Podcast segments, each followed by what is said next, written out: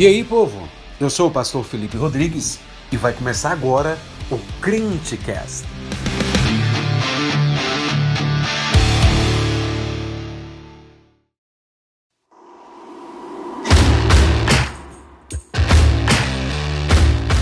Fala, jovem, beleza?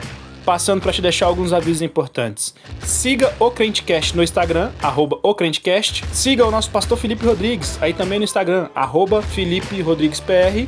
E siga a gente no Spotify, é claro. Fique agora com o Sermão de Domingo, como a morte de Jesus afeta você. Falou!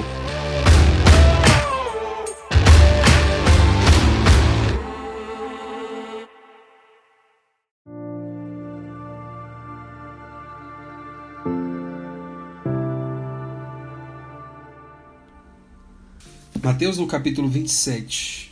Nós vamos ler do verso 40 até o 43, mas nós vamos nos ater basicamente ao verso 42 e 43. Nós vamos ler do 41 ao 43 para que a gente entenda o que está acontecendo. Hoje é o dia em que Jesus sai do túmulo, mas é porque ele sai do túmulo que nós devemos voltar a nossa atenção à cruz e entender o que esse acontecimento tão emblemático da história mundial de todas as épocas, ele tem a nos ensinar. E a todo momento nós estamos aprendendo alguma coisa com a história da crucificação. Então o que está acontecendo aqui nesse momento é que Jesus está sendo crucificado. Deitaram ele no madeiro, cobriram os seus pés e as suas mãos com pregos, arrebentaram todas as suas costas Arrebentaram com toda a sua pele, com todos os seus ossos, fizeram todos os escárnios possíveis, todas as humilhações possíveis com nosso Senhor, e ele agora está deitado nesta cama de madeira que é a sua cruz. E acontece algo extremamente interessante quando ele está na sua cruz. Livro de Mateus, capítulo 27, do 41 ao 43, diz o seguinte: De igual modo, os principais sacerdotes, com os escribas e anciãos, escarnecendo, diziam: Salvou os outros e a si mesmo não pode salvar-se. É rei de Israel. Desça da cruz e creremos nele. Confiou em Deus, pois venha livrá-lo agora, se de fato lhe quer bem, porque disse: Sou filho de Deus. Quando você conhece uma pessoa que ela tem um determinado tipo de opinião a respeito de qualquer área da sua vida. E depois que essa pessoa ela passa a se especializar e se qualificar profissionalmente, e ela começa a emitir opiniões contrárias àquela que ela possuía, isso é sinal de que aquilo que ela tem aprendido está sendo colocado em prática. Então imagina você que, eu vou pegar no meu caso, eu sou uma pessoa que tenho as minhas próprias ideias do que pode ser justiça com as próprias mãos. Eu tenho as minhas próprias ideias sobre como eu posso me vingar de alguém que me fez mal. E aí eu entro numa faculdade de direito. E aí eu começo a estudar aquelas matérias do curso de direito. E eu começo a estudar o direito penal. Eu começo a estudar os crimes. E eu começo a estudar o que é que o nosso país entende como legítima defesa, o que é que o nosso país entende como injusta agressão, o que é que o nosso país permite, o que é que o nosso país não permite. E aí agora eu que tinha uma ideia sobre, sobre defesa, uma ideia sobre é, é, formas de se vingar, depois que eu começo a entender como as coisas funcionam, eu começo a mudar a minha postura. A minha postura ela se torna diferente, porque eu começo a pensar com a cabeça de alguém que está aprendendo alguma coisa. Na nossa fé cristã, isso funciona da mesma maneira. O que é que a morte de Cristo tem a nos ensinar? E como a morte de Cristo ela pode influenciar a nossa vida de maneira em que o que eu era antigamente não é mais a mesma coisa hoje. O que eu era como uma pessoa com ideias próprias, com pensamentos próprios, ele não é mais nos dias de hoje. Isso é muito importante porque a fé cristã é uma fé cheia de curandeiros, é uma fé cheia de pajés, é uma fé cheia de, de gente que tem opinião, que são opiniosos de tudo, né? E, e daqui a pouco todo mundo escuta a opinião de todo mundo, mas ninguém escuta o que a palavra de Deus diz a respeito da nossa fé cristã. E eu falo isso, irmãos, porque a gente vê uma, uma grande bagunça que as pessoas fazem a respeito de Deus, a respeito do amor de Deus, a respeito do sacrifício de Cristo, a respeito do que é que Deus ele pensa sobre justiça, sobre misericórdia, sobre paz. E muitas vezes as pessoas que estão na igreja, nem elas sabem o que, que isso significa. Elas mesmas não têm a mínima ideia do que, que significa essas coisas. E como elas não têm ideia dessas coisas, elas acabam se aliando a alguma tese de alguma pessoa cheia de opinião, mas que só tem opinião, não tem instrução segundo a palavra de Deus. Esse é um grande problema, porque, como nós falamos inclusive num crente cast, não conhecer Deus como Ele é abre uma margem para que a gente possa moldurar Deus conforme o que eu acho. E o que eu acho é muito perigoso, porque o meu acho é afetado pela queda. O meu acho é afetado pelo meu pecado e pela forma como eu gostaria que Deus ele, ele fosse, né? Segundo a minha própria imagem e segundo a minha própria semelhança. Então parece que a gente inverte a ordem das coisas. Por isso nós precisamos entender que a morte de Cristo e a ressurreição de Cristo, ela nos ensina coisas. Mas ela não nos ensina, irmãos, apenas para que a gente consuma a religião. Ela não nos ensina para que a gente fique consumindo mais e mais explicações, mas sim ela nos ensina para que isso seja colocado em prática. E quando isso for colocado em prática, as coisas precisam evidenciar uma mudança. Então perceba, antigamente você tinha uma opinião sobre Deus. Você tinha uma opinião sobre as coisas. Agora você não tem uma opinião.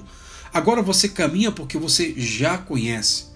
Porém, se a tua forma de caminhar depois de conhecer Deus é igual à forma de caminhar de quem só tem opinião, uma análise precisa ser feita e precisa ser descoberto no teu coração o que é que tem te levado a não se comportar segundo a transformação que a palavra de Deus ela proporciona para nós. Deixa eu dar um exemplo para você novamente, tirado do direito. Quando a gente pensa em vingança, não sei se vocês eram assim, mas quando eu pensava em vingança, né, eu pensava em, em fazer as maiores atrocidades do mundo. Amarrar uma pessoa, e bater nessa pessoa. E, às vezes você não precisa nem pensar quando você era criança. Converse com alguém que assaltou uma outra pessoa. Converse com alguém que soube que uma outra pessoa foi assaltada, né? E aí o baú da tortura ele é aberto. Né? Olha, se fosse comigo, rapaz, se eu pegasse um bandido desse, eu amarrava. Aí eu ia tirando unha por unha, né? Aquela coisa toda. E aí eu ia cortando os dedos. Aí eu ia pegar uma, aquela turquesa e ia cortando pedacinho por pedacinho daquele cara. E não sei o que. Aí furava um olho, aí furava o outro, aí cortava um pedacinho da língua. As torturas são as mais absurdas possíveis, né?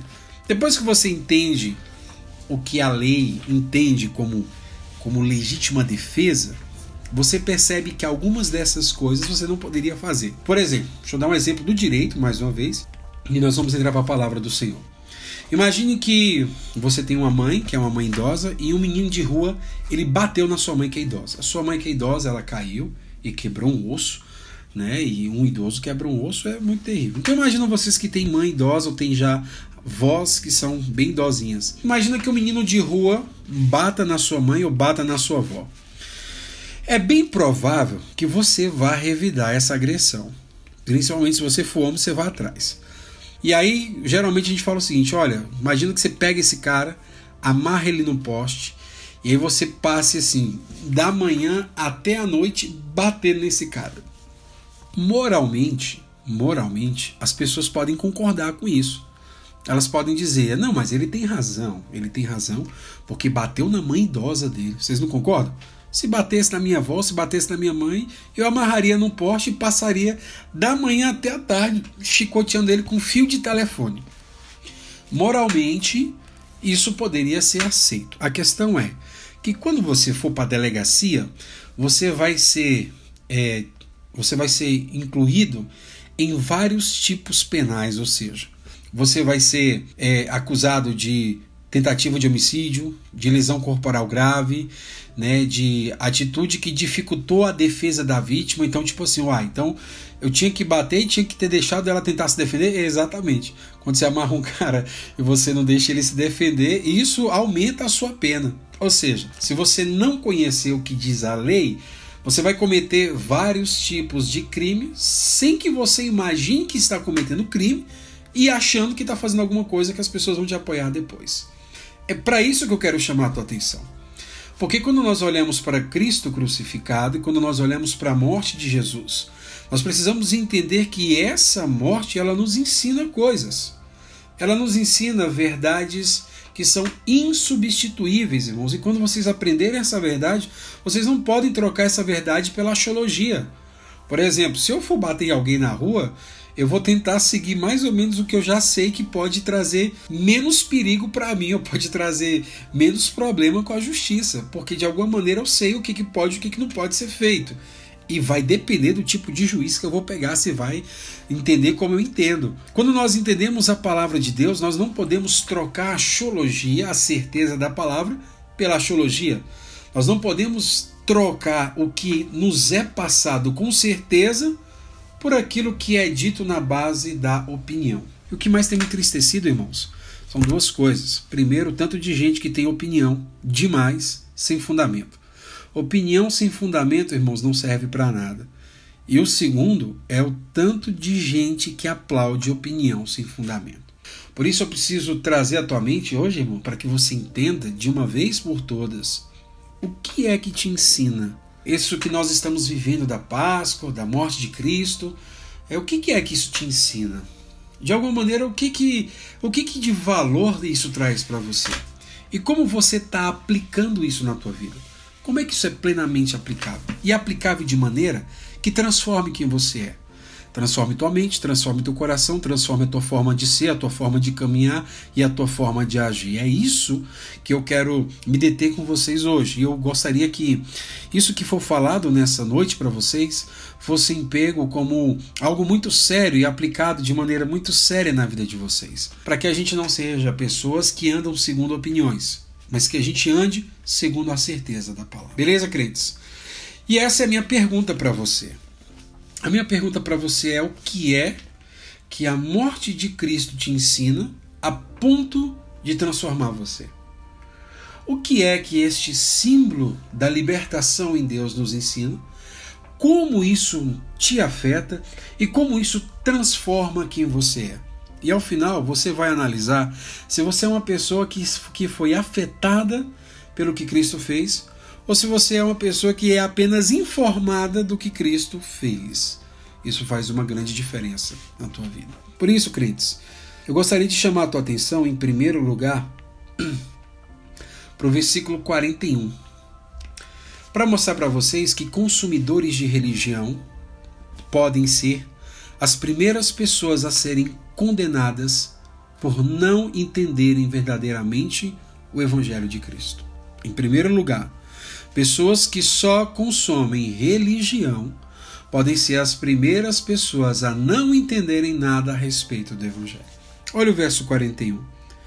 A Bíblia nos diz que as pessoas que fizeram chacota com Jesus eram os principais sacerdotes com os escribas e os anciãos. Era essa galera que estava escarnecendo de Jesus. Era a gente, irmãos, para que nós possamos entender, os anciãos os escribas e os principais sacerdotes, não era gente burrinha, não. Era gente inteligente. Era gente que entendia da palavra. Era gente que lia, que lidava com a palavra. Era gente que citava versículos, talvez, de cós salteado. Eram pessoas que tinham acesso à lei. E era gente que estava lidando diretamente com a lei durante toda a sua vida. Então, nós não estamos falando de pessoas que não tinham um mínimo conhecimento a respeito de Deus. Não. Nós estamos falando de gente que conhecia muito a respeito da fé, conhecia muito a respeito da religião deles. Qual é o problema desses caras? Jesus ele nos diz um pouco mais lá na frente, ele diz: "Tenham cuidado com os escribas e fariseus, porque eles falam, mas não fazem." Em outras palavras, eles até conhecem, mas eles não são afetados pelo conhecimento. Eles têm muita informação, mas nenhuma transformação. A palavra está na cabeça deles, mas não desceu para o coração. Esse é um grande problema de gente que apenas consome produtos religiosos. Gente que tem aprendido a se comportar como um cristão sem de fato ter experimentado a verdadeira transformação que há em Cristo Jesus.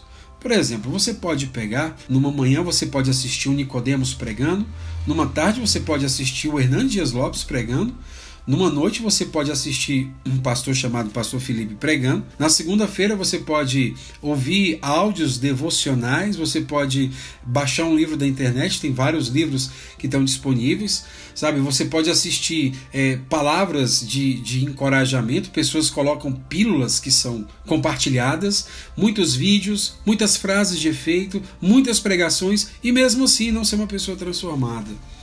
Era o que estava acontecendo com os fariseus aqui nessa época. Era o que estava acontecendo com esses homens, que eles lidavam diariamente, ou seja, a lei estava diante dos olhos deles, mas esses homens não foram, não foram de maneira nenhuma afetados pela palavra de Deus. Eles conheciam, mas não praticavam.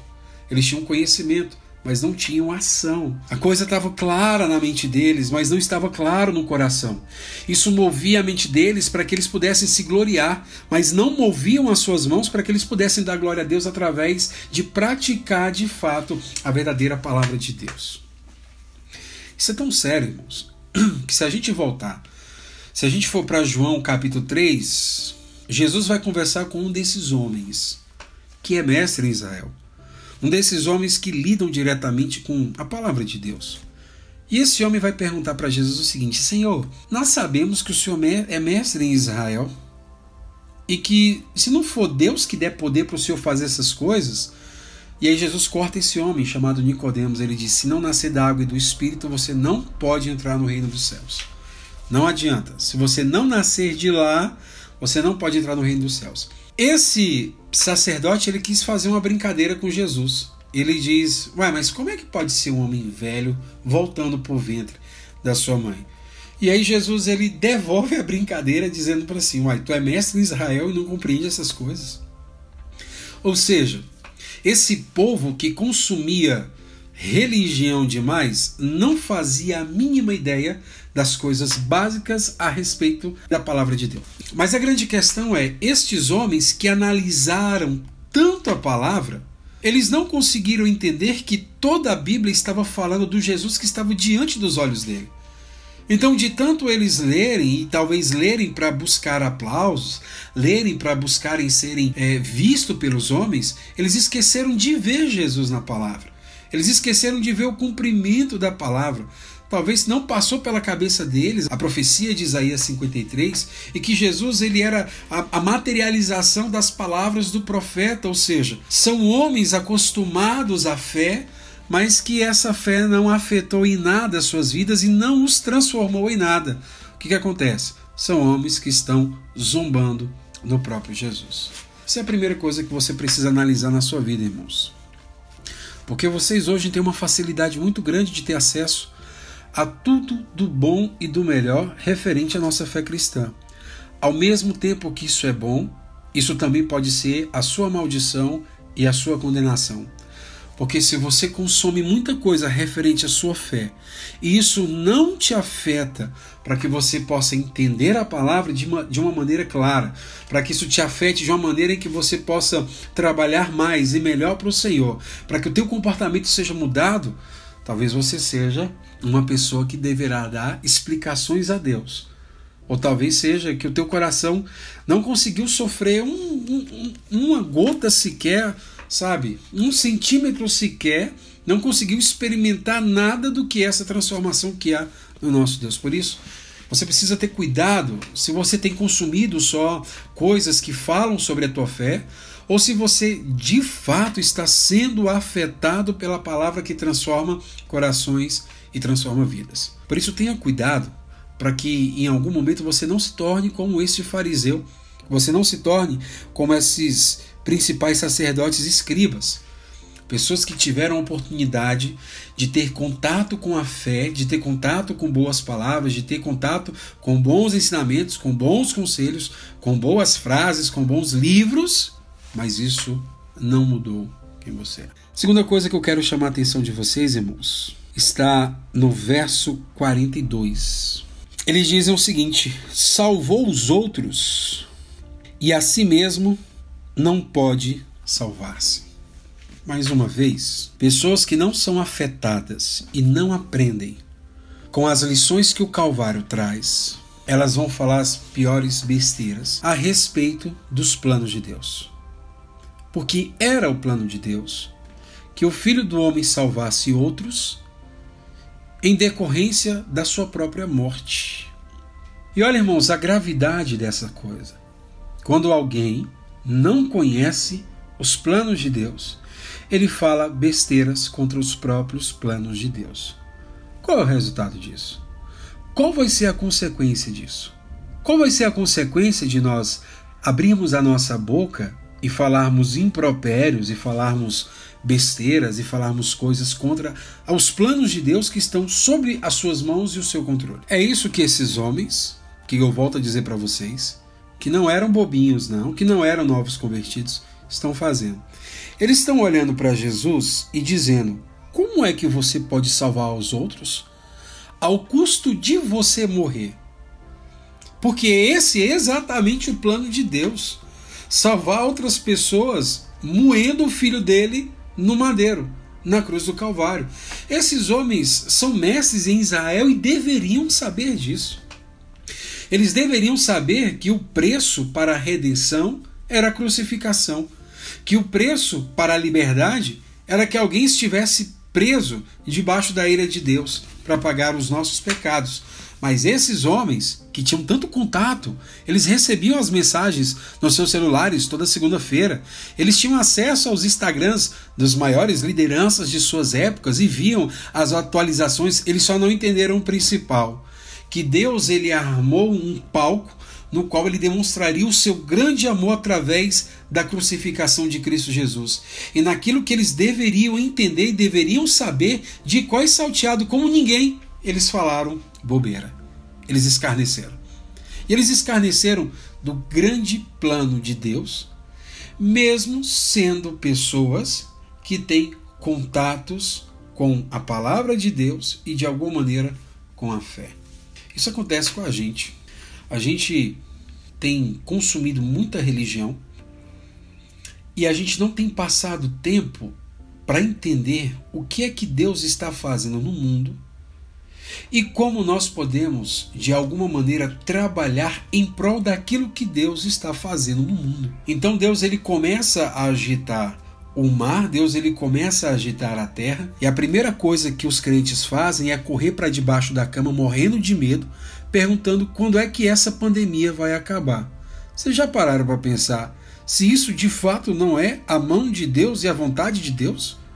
Vocês já pararam para pensar se Deus não está no controle disso tudo? E nós, quando, quando colocamos o nosso medo infantil para fora, quando a gente coloca o nosso pavor bobo para fora, a gente está se comportando como esses escribas que achavam que entendiam a palavra e as promessas e estavam olhando para o maior plano de Deus e escarnecendo do plano de Deus. Isso é muito sério, irmãos. E eu falo isso por uma experiência própria. Eu falo isso porque eu já fui alguém extremamente é, bobo, alguém extremamente sem controle, sabe? Que fica de, muito preocupado com coisas que estão acontecendo, muitas coisas acontecendo. E um dia eu comecei a pensar sobre como eu, na minha insignificância diante da majestade e santidade de Deus, estava me comportando como um verdadeiro, perdão pela palavra, idiota.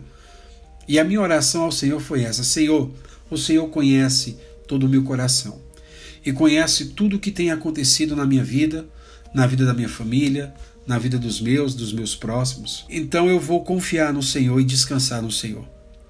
Porque se essa situação que tem me assolado não vem do Senhor, eu vou aprender a descansar no Senhor. E vou aprender a colocar para fora, para colocar em exercício, aquilo que o Senhor tem me ensinado na Sua palavra. Mas se essa situação que eu tenho vivido é um plano do Senhor, então me ajuda a não blasfemar. Me ajuda a não blasfemar contra o que o Senhor está fazendo. Porque muitas vezes é o que nós fazemos. Nós passamos olhando para, para o plano de Deus, nós passamos olhando para a manifestação de Deus, para a ação de Deus, e a gente escarnece da manifestação de Deus, quando nós deveríamos ser os primeiros a saber que ali havia a mão de Deus e que Deus estaria, de alguma maneira, providenciando algo segundo a sua grande sabedoria naquela situação. Talvez você esteja falando, pastor, mas como a gente sabe, como a gente tem certeza dessas coisas? É muito simples. A palavra do Senhor nos diz que Jesus sempre estava em comunhão com o seu Pai. Jesus sempre estava em comunhão com o Senhor. E esse é o nosso problema, irmãos. Nós somos carnais, nós somos escarnecedores, nós somos gente que não tem fé, nós somos gente que, que é medroso, gente que que vive o hoje, que vive o, o agora, que vive em função do amanhã. Nós somos pessoas materialistas, somos pessoas que achamos que somos crentes, mas nós não somos crentes porque nós não passamos tempo com Deus. Nós passamos tempo com a Netflix. Eu passo tempo com a Netflix demais. Nós passamos tempo com qualquer outra coisa banal que existe, mas nós não passamos tempo com Deus. Eu posso sentar num, num eu posso sentar numa cadeira, eu posso sentar no sofá, eu posso ler 100 páginas de um livro com tranquilidade, eu posso ler várias coisas, eu posso ouvir vários podcasts, mas há uma dificuldade em passar tempo com Deus e muitas vezes eu não consigo entender por que, que eu reajo de maneira carnal, por que, que eu reajo de maneira que não é uma, uma maneira é, é, piedosa, não é uma maneira que glorifica a Deus. E a resposta é essa: nós não passamos tempo com Deus, nós não passamos tempo com o Senhor. E porque nós não passamos tempo com Deus, nós reagimos da pior maneira possível. Nós reagimos como pessoas que, são, que é igual a esses sacerdotes, a esses mestres da lei. E é interessante você notar, irmãos, que Jesus ele faz uma asseveração contra esses homens, porque esses homens, na verdade, eles oravam. O problema é que eles oravam com as motivações erradas. Você vai lembrar lá em Mateus, no capítulo 5, quando ele diz: E tu, quando orares, não sejais como os fariseus, porque eles oram, só que eles oram buscando a sua própria glória. Eles oram para ser vistos, eles oram para que as pessoas possam glorificar o, o seu próprio nome e para que possam dizer: Oh, que homem espiritual, oh, que homem que tem poder de Deus. E Jesus diz: Eles já receberam a recompensa dele. E a recompensa deles não é comunhão com Deus, é serem vistos pelos homens. Por isso, nós precisamos entender que quando esses homens eles olham para a cruz de Cristo e balançam a cabeça e escarnecem, eles estão escarnecendo da própria providência de Deus. Eles estão escarnecendo da própria manifestação do plano de Deus. Você precisa olhar para você e você precisa entender se você não tem escarnecido também dos planos de Deus. E talvez você comece a passar mais tempo com Deus em oração e em comunhão para que você entenda que as coisas que estão acontecendo estão no controle e no poder do nosso Senhor. Eu quero que você vá dormir hoje incomodado. A minha missão aqui não é massagear o seu ego e nem te dar uma palavra para você ficar mais alegre, mas é despertar você para realidades que eu tenho visto que estão completamente escondidas das pessoas. No 42 ainda, irmãos, ele diz: "É rei de Israel, desça da cruz e creremos nele". Dá uma olhada no que está acontecendo nessa passagem do 42. Salvou os outros, a si mesmo não pode salvar. É rei de Israel. Desça da cruz e creremos nele. Isso aqui me deu um nó hoje de manhã e eu fiquei extremamente impactado por isso que está escrito aqui, está expresso no versículo 42. Esses homens estão olhando o Filho de Deus crucificado. O Filho de Deus crucificado é a razão da pregação de Paulo. E é a razão da pregação de Paulo porque o Filho de Deus crucificado é a esperança de um mundo quebrado, sem Deus, sem Jesus e que jaz no maligno. A única esperança e certeza de um mundo completamente arrebentado está num Cristo crucificado, num Cristo que pagou os nossos pecados, que estava sendo envergonhado pela humanidade, mas para que essa humanidade fosse glorificada no dia final diante de Deus. E olha que coisa interessante. Os homens, eles não creem em Jesus mediante o sacrifício da cruz. Mas eles estão dizendo que se Jesus fizer um milagre, eles vão crer. Olha a ideia. Desce da cruz, aí a gente vai crer que você é o Senhor. Olha que grande incoerência. O que salva o homem não é o milagre, é o sacrifício. Aqueles homens estão vendo o sacrifício, mas estão pedindo um milagre. Aqueles homens, ao invés de contemplar Cristo sendo, sendo sacrificado no madeiro e as suas almas renderem-se a Cristo em sinal de devoção, em sinal de quebrantamento, não. Eles zombam de Jesus e diz: se fizer um milagre, eu creio. Veja, Jesus está fazendo o maior milagre e aqueles homens não conseguem entender. Eles não conseguem compreender. Eles não conseguem enxergar que o maior milagre estava no fato dele estar deitado naquela cruz do Calvário. E não era descer da cruz do Calvário que de fato faria alguma coisa, algum impacto na vida daqueles homens. Eles não conseguiram enxergar a salvação que Deus estava entregando quando Jesus estava sendo crucificado. E essa é a incoerência dos nossos dias. E isso, irmãos, afeta tudo a respeito do que nós somos. Porque isso afeta a nossa maneira de pregar, isso afeta a nossa maneira de evangelizar, isso afeta a nossa maneira de orar, isso afeta a nossa maneira de adorar o Senhor. Isso afeta a nossa maneira de bem dizer o nome do Senhor, seja num culto público, seja fora da igreja, seja nos nossos trabalhos, seja na forma da nossa família. Isso afeta tudo, isso muda tudo.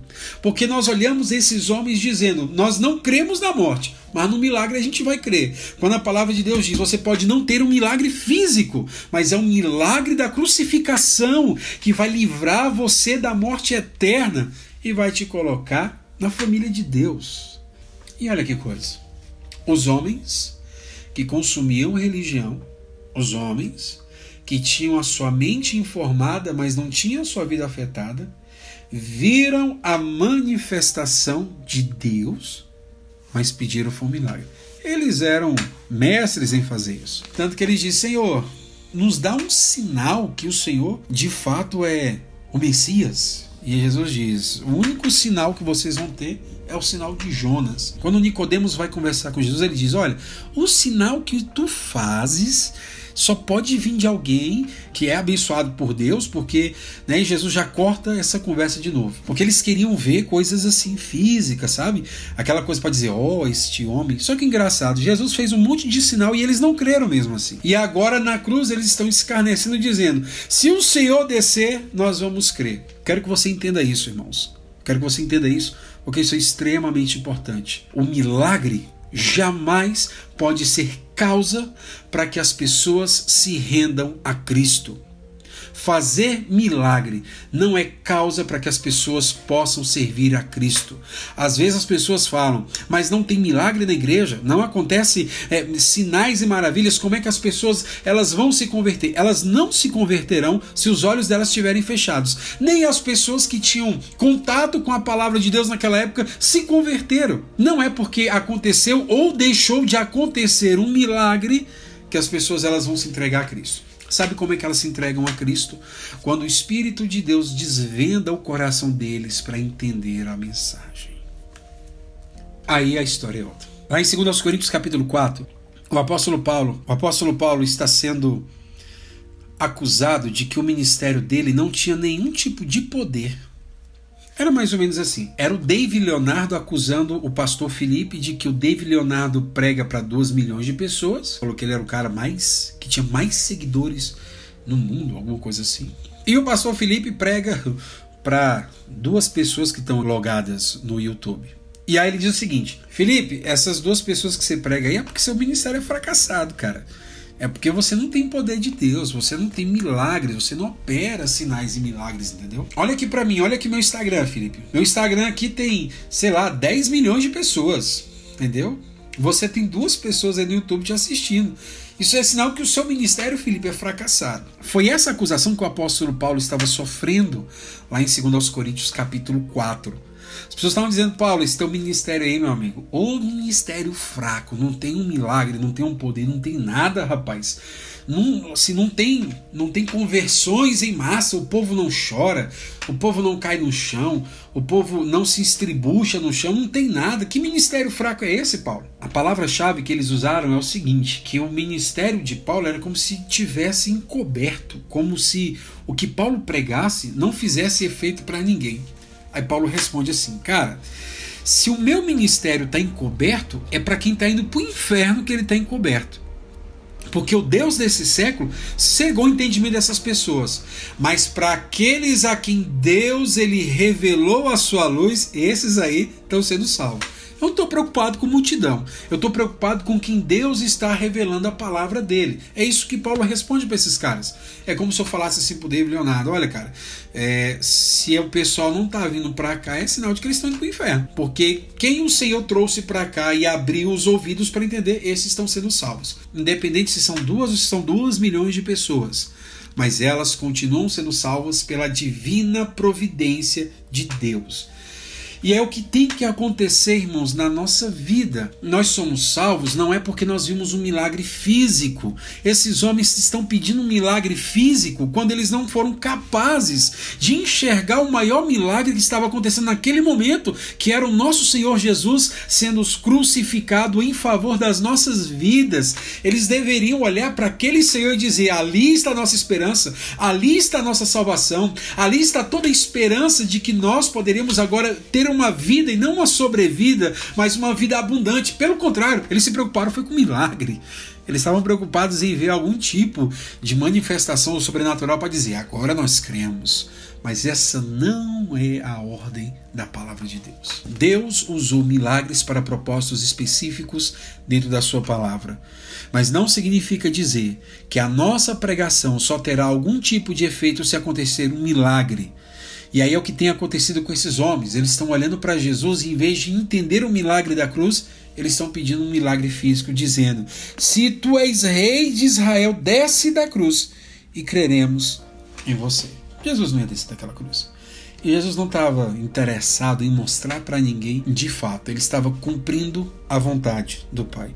E aí, o verso 43 ele diz: Confiou em Deus pois venha livrá-lo agora, se de fato lhe quer bem, pois disse: Sou filho de Deus. Esses animais, eles não entendiam que o fato de Deus não estar tirando Cristo da cruz naquele momento, o fato de Deus não estar demonstrando amor por Jesus naquele momento na cruz do Calvário, era porque Deus iria demonstrar amor pela vida de pessoas que estavam olhando para Cristo e crendo no sacrifício perfeito do Senhor. Deus estava transferindo para miseráveis pecadores o seu grande amor, a sua grande misericórdia. E tudo que nós podemos ter e nós podemos receber de Cristo estava sendo impresso em nós. Então Deus não estava descendo do céu e vindo para Cristo, para amar Cristo e para tirar Cristo do Calvário, porque Ele iria colocar em nós aquilo que as pessoas queriam que Deus colocasse nele. Percebam, irmãos. Eles estavam dizendo: Nós vamos crer se Deus ele vier e ele disser que você é o filho dele. Mas eles não estavam entendendo que Deus não estava dizendo que Jesus era o filho dele naquela hora para dizer para mim, miserável pecador, você é o meu filho. Como é que a gente entende essas coisas? Como diz o apóstolo Paulo, quem é que pode ser suficiente para essas coisas? Quem é que pode entender a mente de Deus? Porque Jesus estava sendo envergonhado por esses homens, ele foi envergonhado por esses homens. Jesus ele foi achincalhado por essas pessoas. E eles estavam dizendo que se Deus viesse para cá agora, se Deus viesse para cá para estar do seu lado agora, nós creríamos, se Deus ele viesse do céu e te tirasse da cruz do Calvário, nós creríamos em você agora. E eles não estavam entendendo que Deus não desceria para tirar Jesus da cruz, porque Deus estava nos tirando do laço e do poço da morte e do inferno, estava nos fazendo filhos e filhas da família de Deus. Por isso que ele não iria até Jesus, porque ele estava indo até nós. Seja aqueles que estavam naquele momento e sejam aqueles que viriam depois. Por isso, meus irmãos, a minha pergunta que eu quero responder para vocês é: como é que essas coisas, como é que essas coisas te afetam? Como é que você, entendendo isso, pode ser afetado? Não é possível que você tenha tantos anos de igreja, não é possível que você tenha tantos anos de cristão e você não seja afetado. Que o seu modo de viver não seja afetado. Que o seu modo de pensar não seja afetado. Não é possível que você olhe para a cruz de Cristo e você e você seja como esses homens, sabe? Como como os fariseus, como os mestres, os escribas. Não é possível. Não é possível que você não tenha fé em Deus para passar por momentos como nós estamos passando com alegria, entendendo que Deus está no controle de todas as coisas. E que se amanhã nós pegarmos esse maldito vírus e a gente for parar no hospital e a gente morrer, isso está no plano de Deus e Deus está no controle de todas essas coisas. Sabe? Como é que a gente vive uma vida sem olhar para a cruz e a gente quando olha para a cruz, ainda olha, sabe, sem entender o, tudo que Deus ele está fazendo naquele momento e como isso nos afeta e como isso muda quem a gente é, isso muda a nossa forma de pensar, muda a nossa forma de agir, muda a nossa forma de falar, a nossa forma de se comportar. Como nós podemos viver dessa maneira? Não é possível. Não é possível. A palavra de Deus ela nos diz: se o Filho vos libertar, verdadeiramente sereis livres. Se o Filho de Deus nos libertar, nós verdadeiramente seremos livres. A palavra de Deus diz que uma vez iluminados os nossos olhos, a nossa oração, irmãos, é para que os nossos olhos sejam iluminados, abertos, para que essa verdade da cruz, a verdade do sacrifício do Senhor, possa impactar as nossas vidas.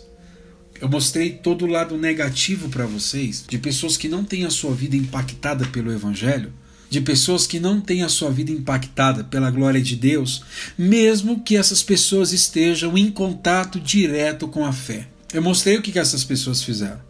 Essas pessoas, elas consumiam religião. Essas pessoas, elas não entenderam o plano de Deus que estava acontecendo na cruz do Calvário. E essas pessoas achavam que a salvação de suas almas deveria ser precedida por um milagre, sabe? E fizeram a pior besteira das suas vidas, porque foram essas pessoas que pagaram o preço por terem matado o Filho de Deus. Mas deixa eu te mostrar um lado positivo, e eu já estou partindo para o encerramento dessa mensagem, que está lá em Filipenses, no capítulo 3 de Filipenses. Filipenses capítulo 3, para que a gente possa encerrando. O apóstolo Paulo diz no capítulo 3, no verso 4: Bem que eu poderia confiar também na carne. Se qualquer outro pensa que pode confiar na carne, eu ainda mais. Circuncidada ao oitavo dia, da linhagem de Israel, da tribo de Benjamim, hebreu de hebreus, quanto à lei fariseu, quanto ao zelo perseguidor da igreja, quanto à justiça que há na lei irrepreensível. Isso era tudo que aqueles homens que estavam é, zombando de Jesus na cruz, é tudo que eles fizeram. Era tudo que eles eram. Esses homens conheciam conheciam a lei, eles conheciam a fé, mas isso só informou, não afetou. O apóstolo Paulo ele vai mostrar o que acontece quando a fé afeta, quando a fé afeta de fato o coração. Versículo 7. Mas o que para mim era lucro, isso considerei perda por causa de Cristo. Sim, deveras considero tudo como perda, por causa da sublimidade do conhecimento de Cristo Jesus, o meu Senhor, por amor do qual perdi todas as coisas, e as considero como refúgio para ganhar a Cristo e ser achado nele, não tendo justiça própria que proceda da lei, senão a que é mediante a fé em Cristo, a justiça que procede de Deus, baseado na fé. Para quê? Para conhecer o poder da sua ressurreição e a comunhão dos seus sofrimentos, conformando-me com ele na sua morte, para de algum modo alcançar a ressurreição dentre os mortos. Meu pedido para você, meus irmãos, nesse tempo de distanciamento, é para que você entre no teu quarto, na tua sala, em qualquer lugar, e você veja quem você é depois de entender a morte de Cristo. Eu queria que você olhasse e você pudesse entender quem você de fato é. A tua vida foi afetada? A tua mente foi afetada?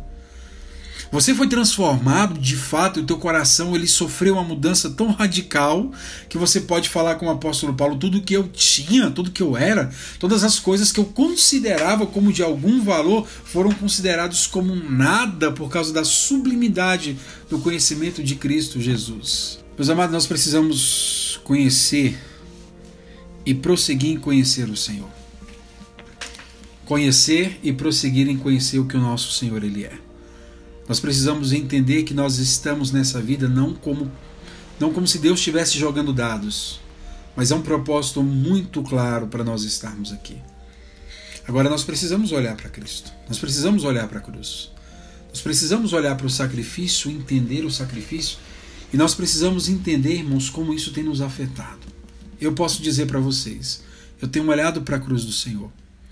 Eu tenho visto que eu não mereço nada, nem a saúde que eu tenho, nem a família que eu tenho. Sabe, nada do que eu tenho eu mereço. Eu não merecia absolutamente nada.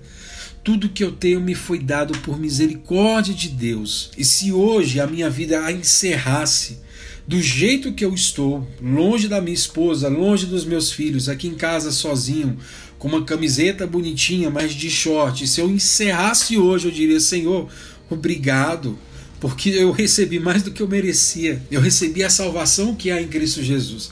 Eu recebi esse, essa, esse poder de ser chamado filho de Deus, sabe? Eu que, que não era nada, que não valia nada, que não prestava para nada, que não, não havia valor, como nós vimos no estudo de sexta-feira. Nós que diante da majestade e santidade somos insignificantes diante dessa santidade ética de Deus, nós somos ímpios, nós recebemos, sabe? Nós recebemos tanta coisa. Nós recebemos a liberdade de nascer num país onde eu posso adorar a Deus, onde eu posso glorificar o Senhor. Tem um monte de pastor fazendo escândalo, dizendo, estão cerceando, estão perseguindo a igreja. Não tem ninguém perseguindo ninguém, não pode abrir igreja. Então, ah, e aí os crentes ficam compartilhando fake news em WhatsApp, fica um monte de crente bitolado, falando um monte de besteira.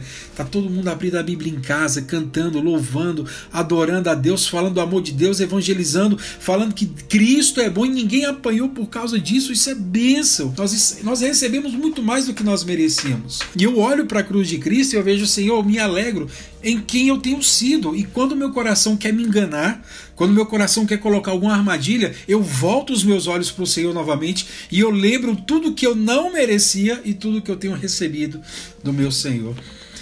Você vai pensar, pastor, é problemático a gente ter tristeza? Não é problemático. É problemático você morar dentro dela.